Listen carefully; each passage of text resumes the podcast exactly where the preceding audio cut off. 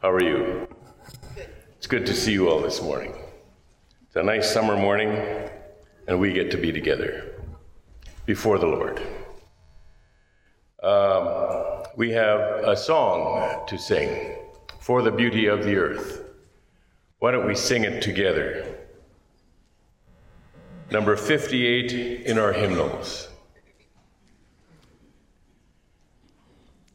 And uh, just seeing the title of it, I, it makes me reflect on some of our the text that we're looking at today, which which says that the heavens and the earth will be burned up. so what He has created is certainly is beautiful, and uh, what is coming after that will be even yet more beautiful. So, which, whichever vision you want to have as we sing this song.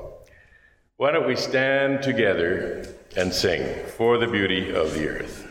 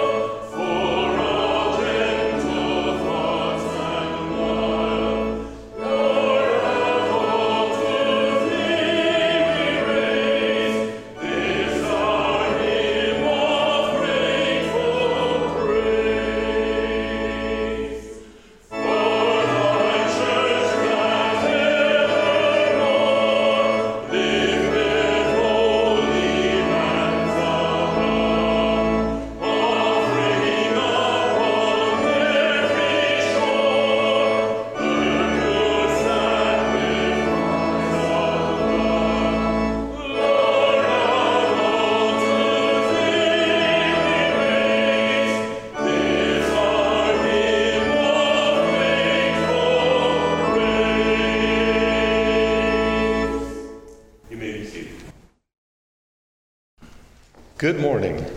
Good morning.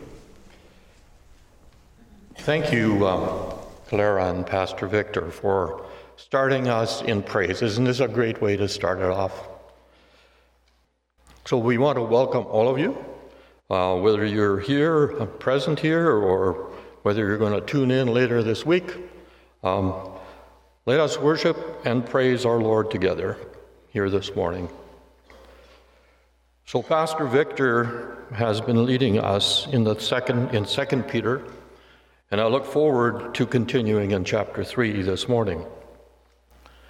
As a call to worship, I'd like to read 1 Peter 3 verse 15. But in your hearts revere Christ as Lord, always be prepared to give an answer to everyone who asks you to give the reason for the hope that you have but do this with gentleness and respect.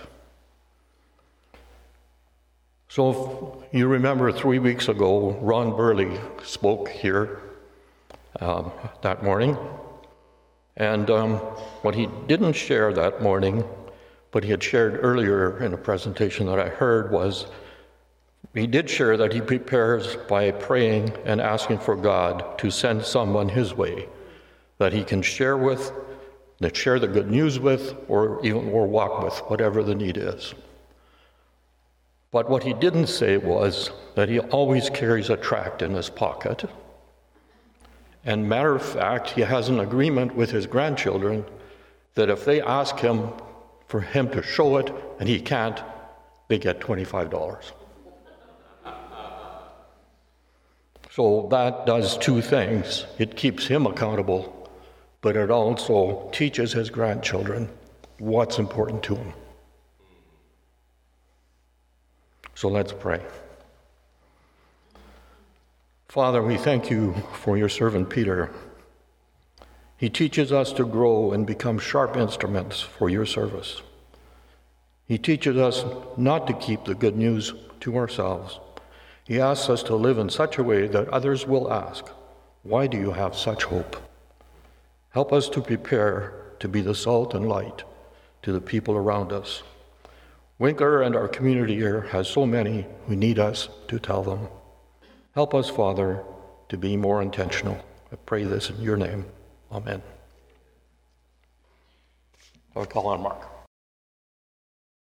Good morning. I've spent a lot of time outside this week, and we've had a beautiful week.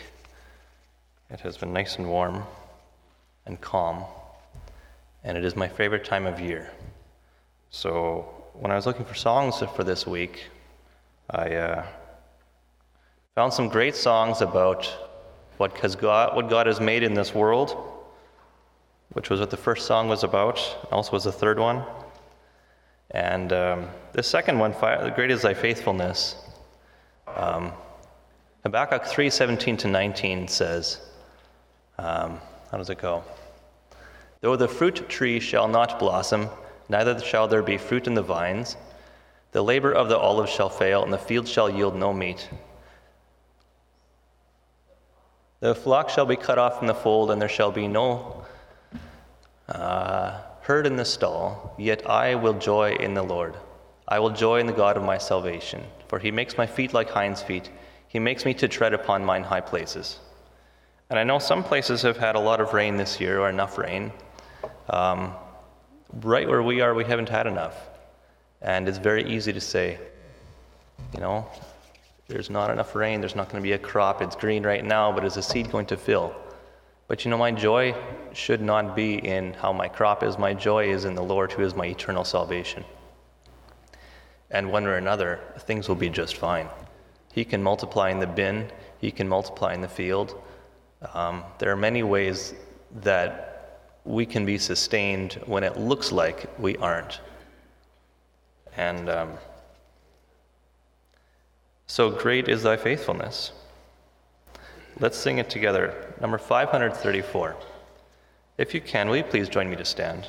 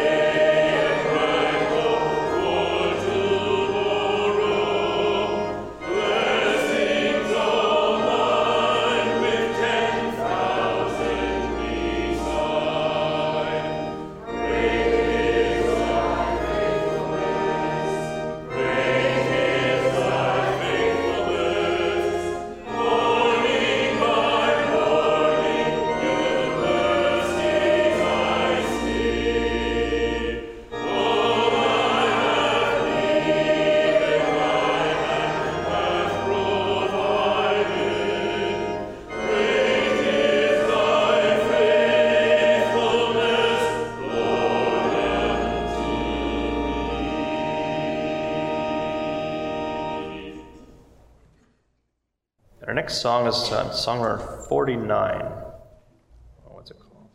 Ah, yes. This is My Father's World.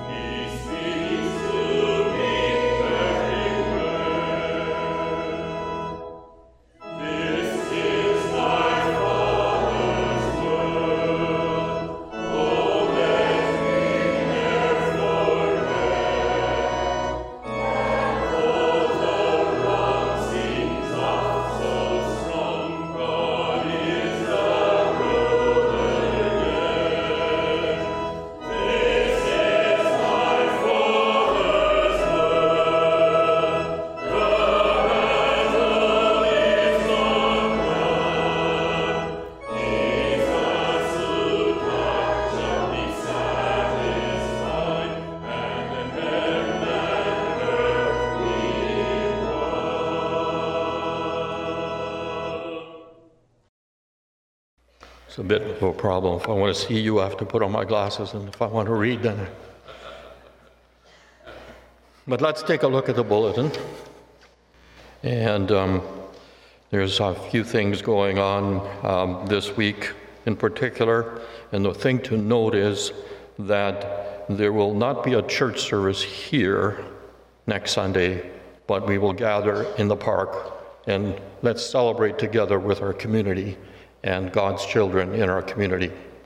Um, so let's take note of that and maybe let others know so that there's no compute, uh, confusion.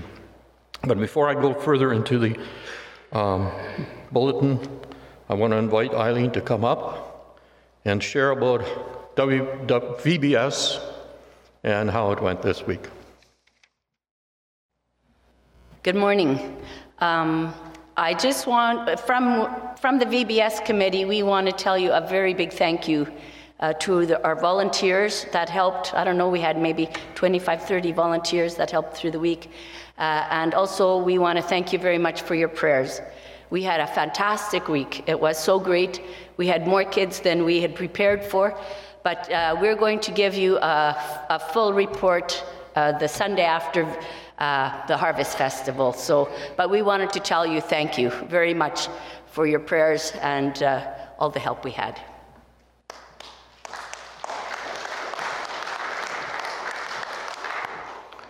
Now we have a special um, celebration. Nathaniel is going to work at camp for two weeks, and we want to have him maybe share what he's be doing, and then Pastor Victor will come up and we'll pray for him. Hello. I am going to be working at uh, Winkler Bible Camp for two weeks, this next week and the week after. And uh, I will be cabin leading for the junior boys. And it's going to be walking, I don't know what I'm walking into yet. So I would just like to ask for prayer and support. And thank you all. We do want to pray for him. Now, in case we've missed anyone else in our church, is there anyone else that's serving at camp? You can stand up if you are. oh, we should maybe uh, work on that, have find a way for seniors to get involved in camp. What do you think? I think it's a great idea. Anyway, would you join me in prayer? Father in heaven, we thank you for our young people. We thank you that they love you. We thank you for Nathaniel specifically right now that, and his joy to go and serve at Winkler Bible Camp, and also the role that uh, he's been assigned there to be a cabin leader for junior boys. Um, he says he doesn't know what he's walking into, and we all uh, feel that would feel that way too. So, Father, we pray that you would encourage him and strengthen him and give him everything that he needs to fulfill his role there. And Father, we uh, also pray that as he does that, that he will be able to communicate the gospel in a meaningful way to those, to those boys so that the seed will be planted, that it will bear fruit, and that these will become young men who uh, will become the pillars of the church. Thank you for Nathaniel's willingness. We pray that you would add your blessing in Jesus' name. Amen. I don't know about how many of you started your journey in uh, your spiritual journey in camp. I did. Any of you uh, want to raise your hands? Did that happen to others of you? It was a very special camp for me. Okay, we have some um, corrections here or apologies, and isn't that good? The church can apologize. Um, to um, Peter and Tina Dick for missing their 65th anniversary. And um, um, it was Ann, it's Ann Wiens, that's in Salem, not Betty Wiens. And um, in Tabor home, we have Verna Hebert. So just take note of that. There's a ministry opportunity for someone uh, to be the executive director for um, Central Station. It's a big work that's happening in our community. Uh, let's pray for to find someone.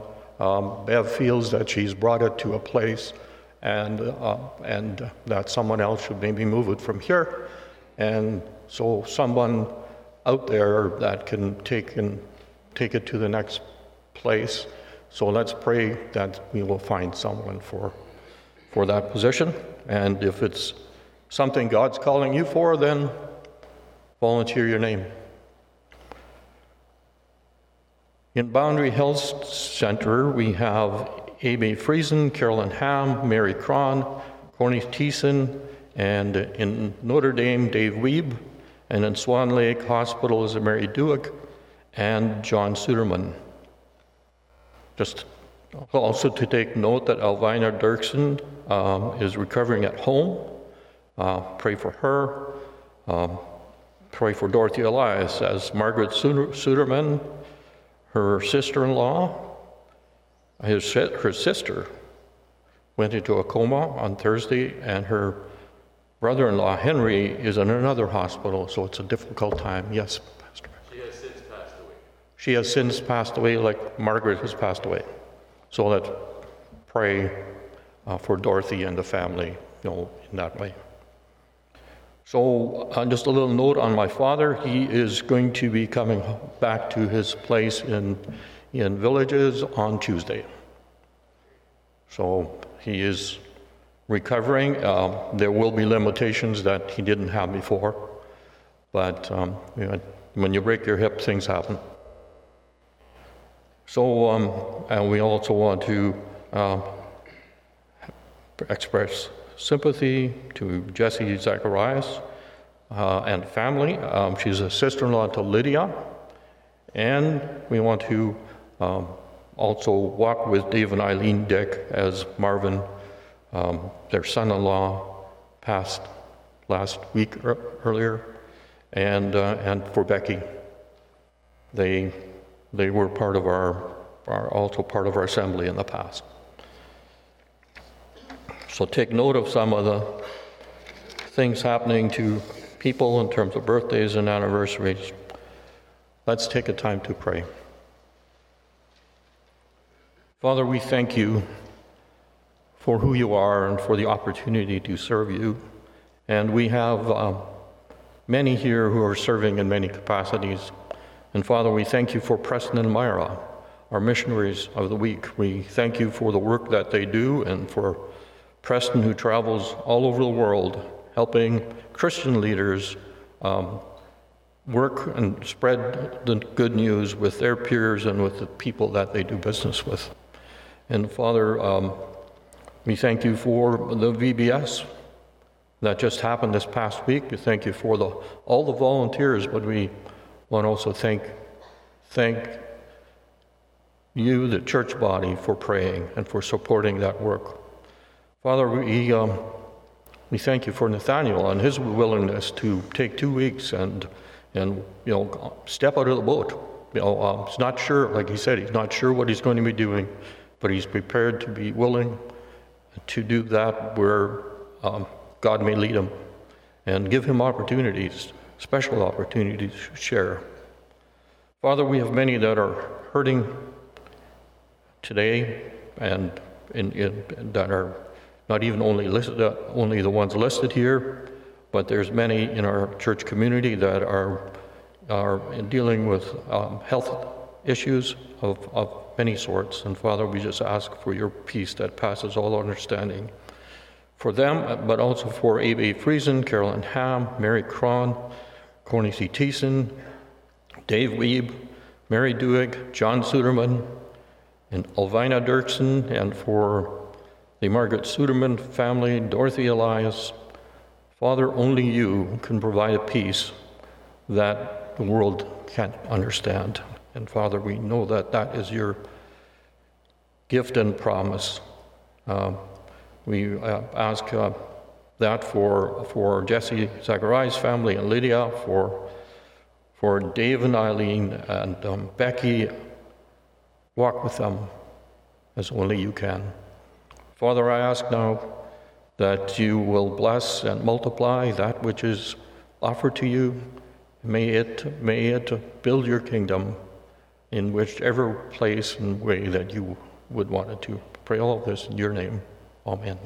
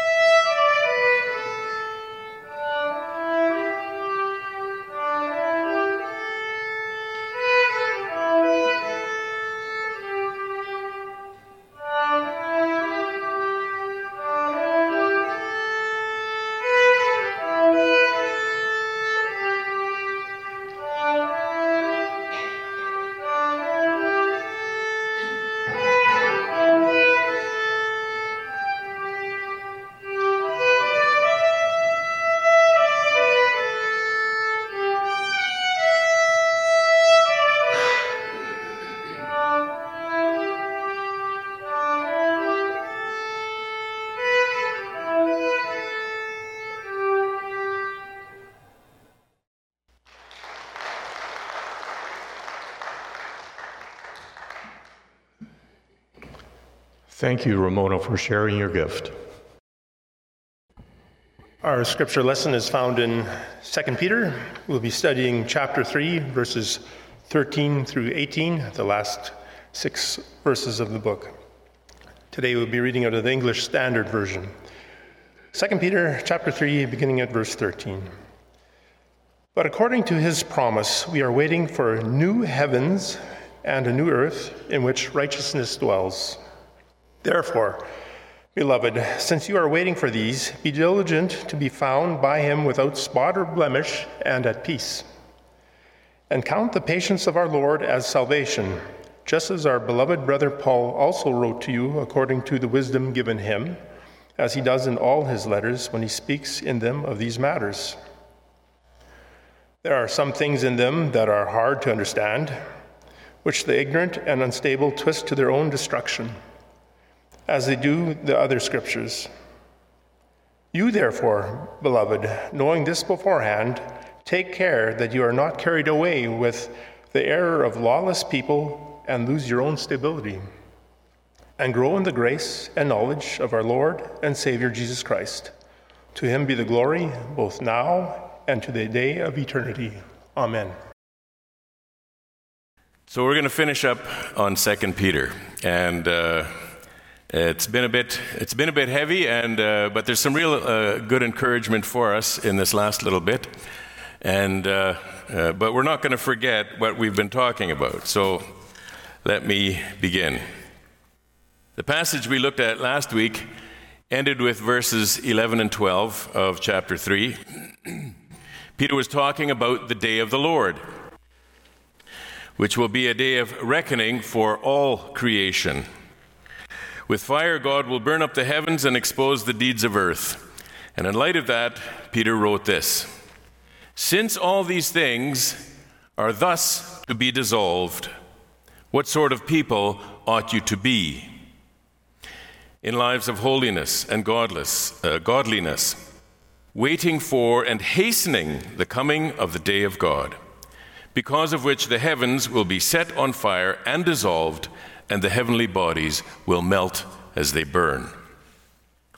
The day of the Lord is a day of judgment and a day of reckoning. It has big implications for how we should live our lives and for whom we should live our lives. The judgment to come, though, is for the ungodly. Uh, Chuck Swindoll, in a sermon uh, that somebody sent me to listen to this week, also on this, this uh, chapter, uh, Chuck Swindoll said this The judgment of the Christian is in the past, the judgment of the ungodly is future. And why is the Christian's judgment in the past? Because our judgment fell on Jesus. Jesus absorbed in his body the judgment for our sin. And that judgment was death, and he died. Following that, he rose from the dead, conquering death, and he secured eternal life for all who follow him. And that is the good news. But for the ungodly, the day of the Lord will be unbearable and unescapable. Everything visible will be burned up Nothing tangible will be left. Nothing that the wicked have set their hopes on will remain. And at that moment, there will be nothing but people standing before God with all their deeds exposed. No word or deed will be hidden, and there will be no place to hide because everything is burned up. All the wicked will be standing before the Ancient of Days as he opens the books and judgment commences. Each one will receive his due. As we read in Revelation chapter 20, verse 12, the dead were judged by what was written in the books according to what they had done. So, with everything burned up, where will we go? Where will the wicked or, or the righteous go? Well, we have answers for that. Places have been prepared. Jesus is the one who tells us about these places. In Matthew chapter 25 at verse 41, where Jesus talked about separating the sheep and the goats, he said, Then he will say to those on his left, Depart from me, you cursed, into the eternal fire, prepared for the devil and his angels. A place has been prepared for those who rebel against God. Angels who did not stay within their position of authority, according to Jude 6. It is also a place for the enemies of God, for those who do not know him, and those who do not obey the gospel of the Lord Jesus, according to 2 Thessalonians 1 8.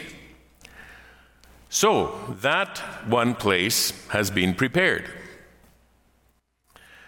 Speaking to his disciples at the Last Supper, Jesus also said this Let not your hearts be troubled. Believe in God. Believe also in me.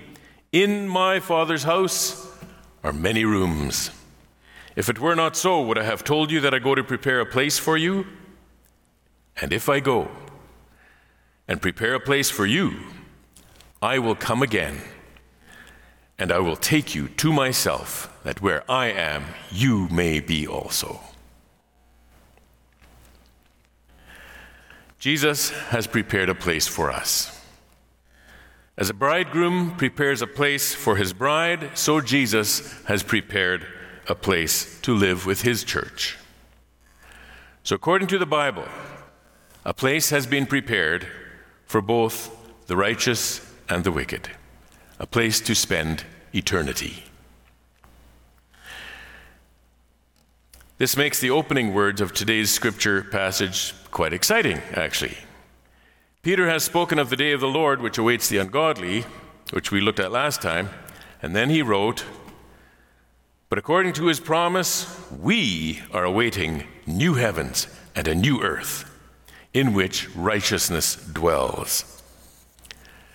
We have nothing to dread when the Lord appears. Because, as we said before, the judgment of the Christian is in the past. We look forward to a new place to live, free from all wickedness, from all evil, from all corruption. The destruction and the disappearance of the current heavens and earth is not an end in itself they actually must give way for the new heavens and the new earth for which we wait. And this was spoken of long ago. Uh, the prophet Isaiah, uh, probably what, about 700 years before Christ, said this For behold, I create new heavens and a new earth, and the former things shall not be remembered or come to mind. Isaiah 65.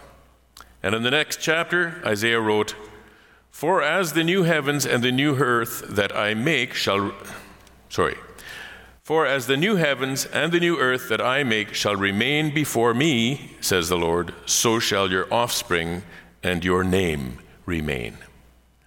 So whatever he's preparing, he is preparing it forever. the new shall remain before the Lord. And what does that mean to remain before the Lord? It means that it will always be before the Lord, which means uh, that it's eternal. If something remains before an eternal God, it too must be eternal. and our names will remain. Oh, I should say first, our offspring will remain. And that means not our physical offspring, but those who came to faith through us, right? Um, some of us hopefully many of us have in some way been part of someone coming to the Lord. Those offspring of ours will also remain eternally before God. And then, as I said, our names will remain. We do not slip, as they believe in some other religions, that you enter some e- ethereal fog and dissolve forgotten into a pantheistic divine entity. so, if you know what that means, pantheism is the belief that everything is God and God is everything, right? And, and, and people who believe that would say that, well, you're, you're God, you just don't know it yet, right? That kind of stuff. And that when we die, we just all become God and we lose ourselves in this great entity. Well, That's not what the Bible teaches, and that's not what happens for us. If our names remain before God, that means we are not forgotten, but we are remembered personally and individually by God forever. We are significant to Him, we are saved by Him and loved by Him, each one of us. Then let's turn to Revelation 21 at verse 1. And here it also talks about the new heaven and new earth. It says, and this is John writing Then I saw a new heaven and a new earth. For the first heaven and the first earth had passed away, and the sea was no more. And I saw the holy city, New Jerusalem, coming down out of heaven from God, prepared as a bride adorned for her husband. And I heard a loud voice from the throne saying, Behold, the dwelling place of God is with man. He will dwell with them, and they will be his people, and he himself will be with them as their God. That is just such an encouraging line. And in fact, it is the fulfillment of God's plan right from the beginning isn't it? That God would dwell with his people. Speaking through the prophet Jeremiah, God said, And you shall be my people, and I will be your God. This is the prophet Jeremiah who was speaking as, as uh, Jerusalem, uh, just before Jerusalem fell to, uh, to Babylon, King Nebuchadnezzar. But much uh, many hundreds of years before that, as, law, as God was giving the law through Moses, we read this in Leviticus And I will walk among you and will be your God, and you shall be my people. It's not a new line. And if you go hundreds of years before that, you find that the same concept is there when God is talking to Abraham. In Genesis chapter 17, verse 8. And I will give to you and to your offspring after you the, the land of your sojournings, all the land of Canaan, for an everlasting possession, and I will be their God. when God presents to us as our final home what he has stated as his goal all along,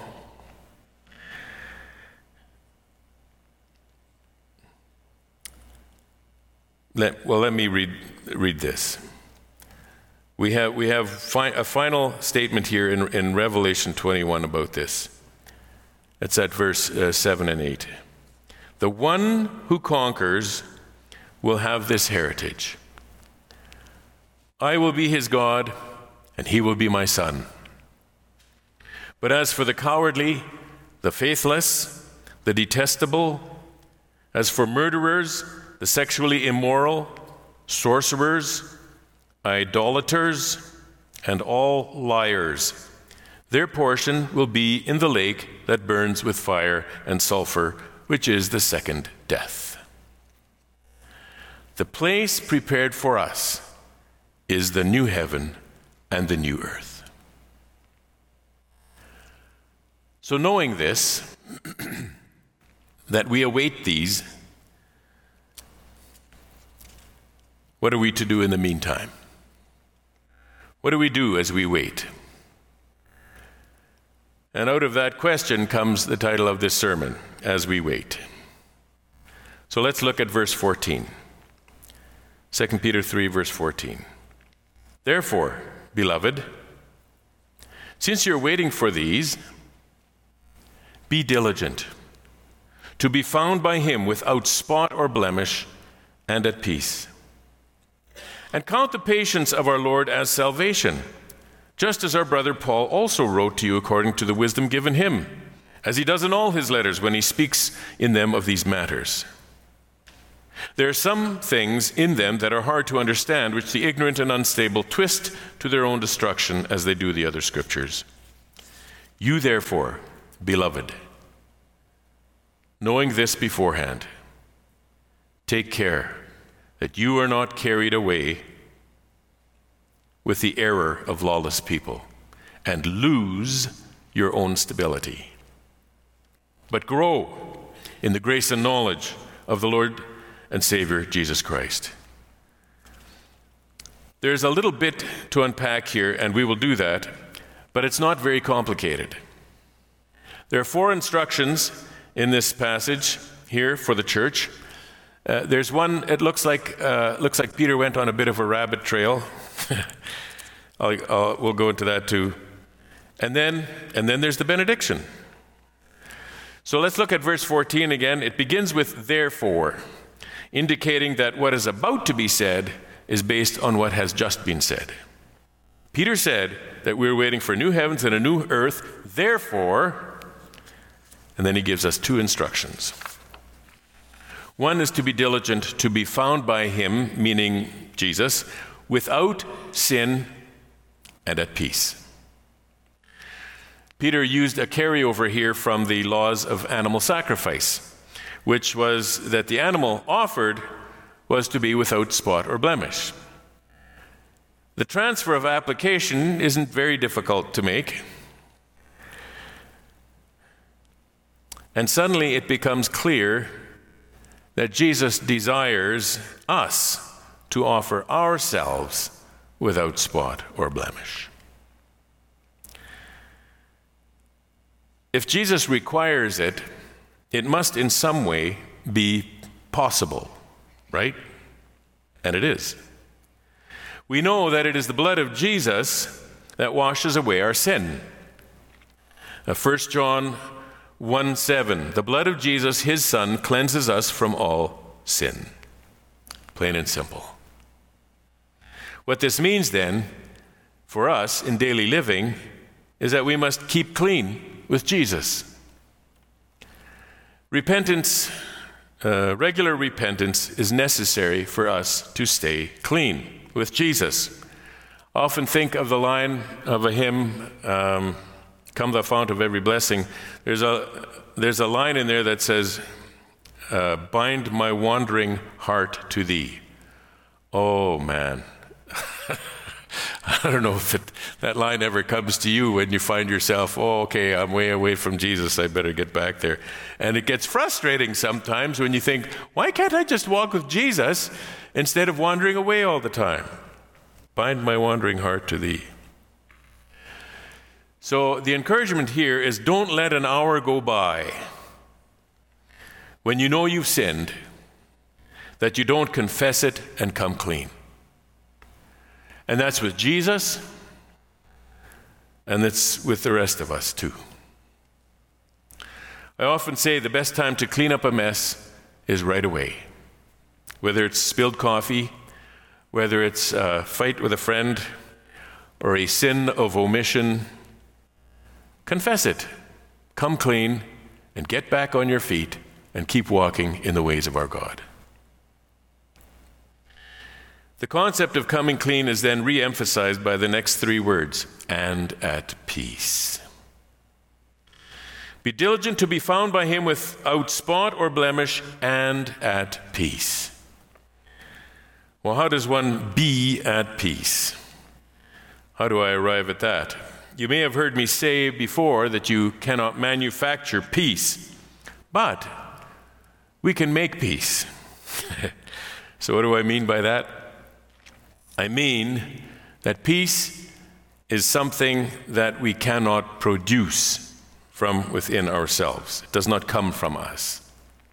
However, we can make efforts by confessing and confronting to come clean with each other and with the Lord.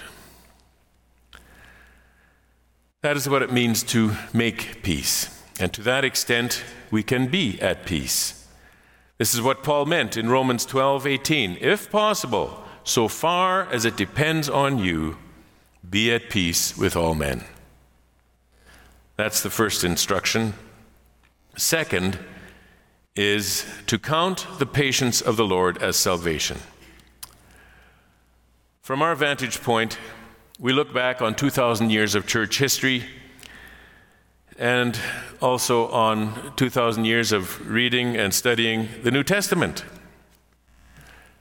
Four times in the book of Revelation, Jesus says, I am coming soon. And in the New, New American Standard Bible, it translates that as, I am coming quickly. Well, if you and I had been there to hear it, we would think, it's got to be in my lifetime. but many lifetimes have come and gone since those words were uttered. Those who do not believe God cast their doubts on God's promise, as we read earlier in the book. But here, for the second time, Peter reminds us that what, what appears to be God as being super slow in fulfilling his promise is actually his patience. As Paul said in Romans 11 25, until the fullness of the Gentiles has come in. God is patient that all sheep should come home.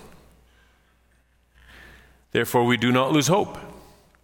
Because of the long wait, rather, we rejoice that God is patient.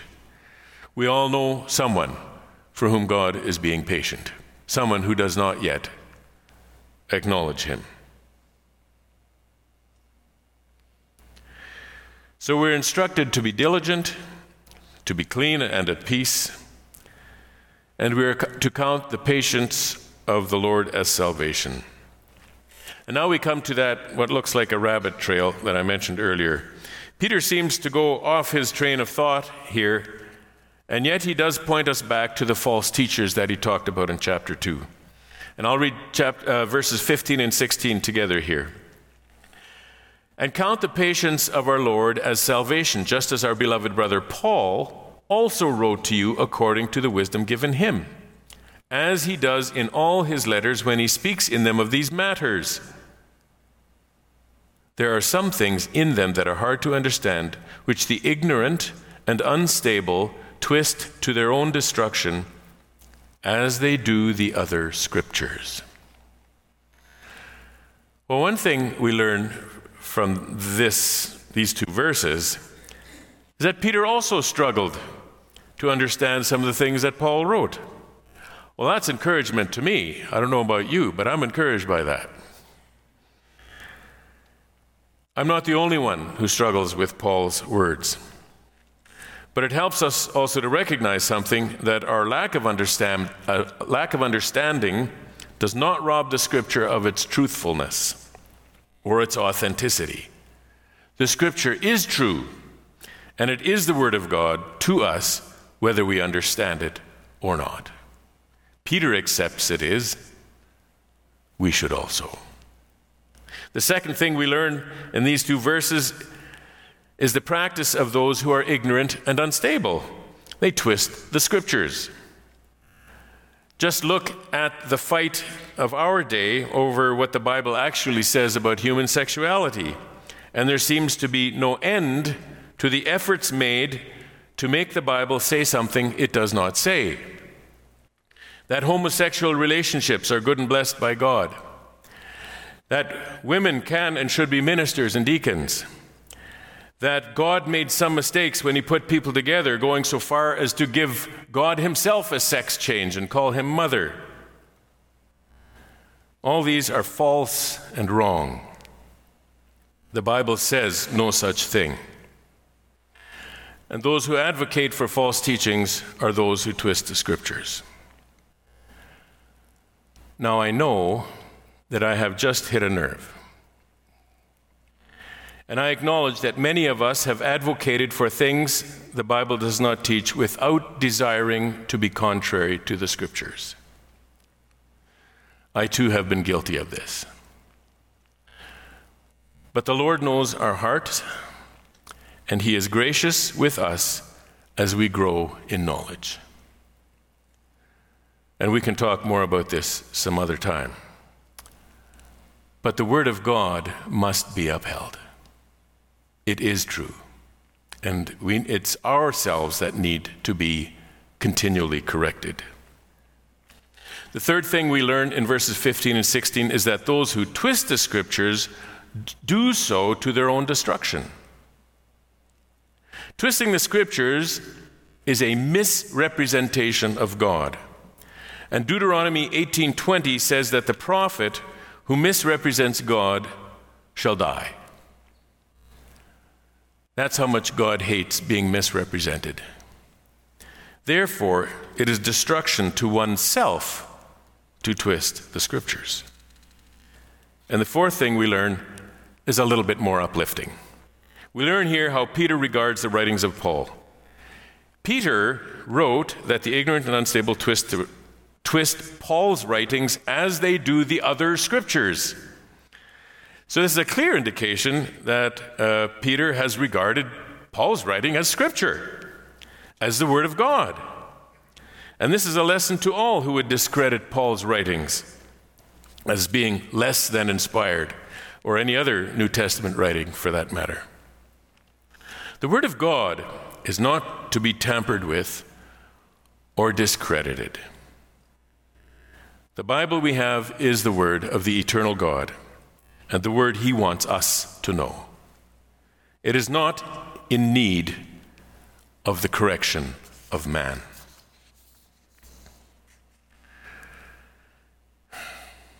That's what we learn here in what appears to be a bit of a rabbit trail. I'm glad Peter wrote it. And out of this now comes another therefore and two more instructions. You, therefore, beloved, knowing this beforehand, knowing what? Knowing that ignorant and unstable people twist the scriptures. And here's today's third instruction take care that you are not carried away by the error of lawless people and lose your identity. Sorry, lose your stability. This isn't hard to understand either. People who do not believe God want to twist the scriptures to justify their choices and then insist that we, enjoin, that we join them in their rebellion. If only they would keep their rebellion to themselves, but they cannot the conviction of their own conscience, the conviction of the Holy Spirit, and the rebuke of uh, people who live rightly before God is so strong that they crave approval and, and applause for their wrong choices. Now, this scenario plays out for us daily in the news and also in our own encounters. Take care that you are not carried away with the error of lawless people and lose your own stability. And finally, the fourth instruction uh, in this passage is this Grow in the grace and knowledge of our Lord and Savior Jesus Christ. What does it mean to grow in grace? Well, it cannot mean to grow in my need for grace. That would imply that I'm growing in the wrong direction. I think it must mean that we grow in graciousness. Are we gracious people? Many of us are grandparents, and all of us have been grandchildren. And if one thing characterizes the difference between parents and grandparents, I think it is the level of grace that is extended to our little ones. Parents may be sufficiently gracious, but they also have to hold the line on training and discipline. As a grandfather, I find myself being more gracious with my grandchildren than I was with our children. Are we gracious with one another? Am I gracious with my fellow believer uh, when he's testing me with patience? Am I gracious when a brother who has sinned against me sins again? Being gracious, by the way, does not mean ignoring the sin. I'm not saying that. Am I gracious when I've been slighted or hurt or ignored or overlooked? Am I gracious when everyone around me seems less so? Am I gracious with bumblers, with people who are awkward, people who make mistakes or are not quite prepared or often late? Am I a gracious person. And will we be gracious? The Bible instructs us to grow in grace, grow in graciousness with others. There's a verse in Luke uh, chapter 6 that helps me think about this.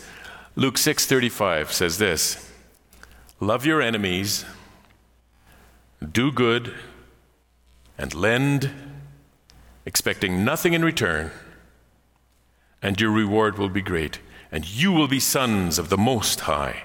Why?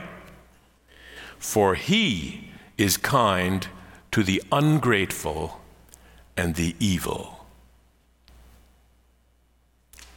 If God is kind to such as these, does he not require the same of us? And the second part of that statement is quite plain that we ought to grow in knowledge. And I will say the same thing that you've heard me say before read your Bible and do what it says. The first step in gaining knowledge is to know the information and to understand the instruction. The second step in gaining knowledge is to obey the instruction. If we don't do them both, then we don't actually gain the knowledge.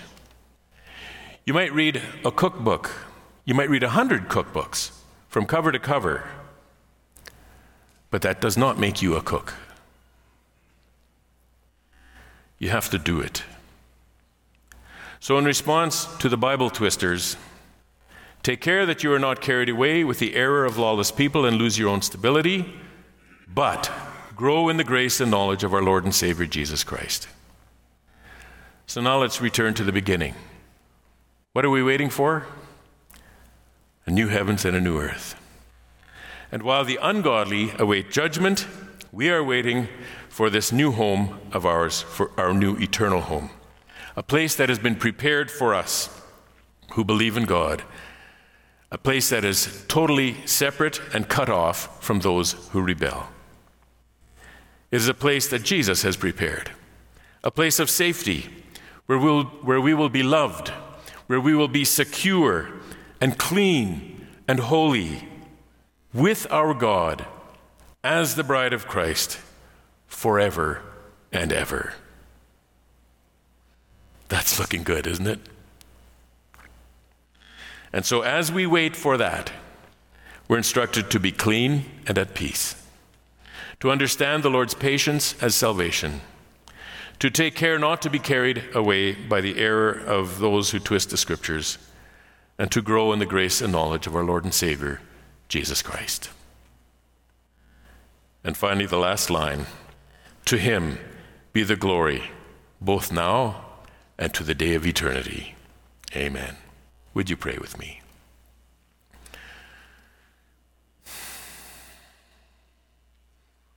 Father, we thank you for the words of Peter to the church. And we know that he didn't write those words alone, but under the, under the influence, under the inspiration of your Spirit. And so we trust that these words are from you. And we thank you, Father, for the great hope that we have of looking forward to the home that is waiting for us.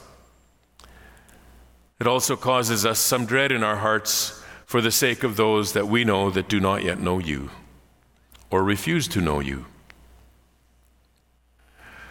But in the meantime, as we wait, Father, give us strength, courage, wisdom, and joy to read your word and to do it, to walk in your ways, and to be found without spot or blemish on the day of Jesus. Hallowed be your name. Amen. Victor, thank you for teaching through 2 Peter with us. There's been a lot of good truth, and there's a lot of clarity brought when we read the Word and we study it, and um, a lot of direction for us.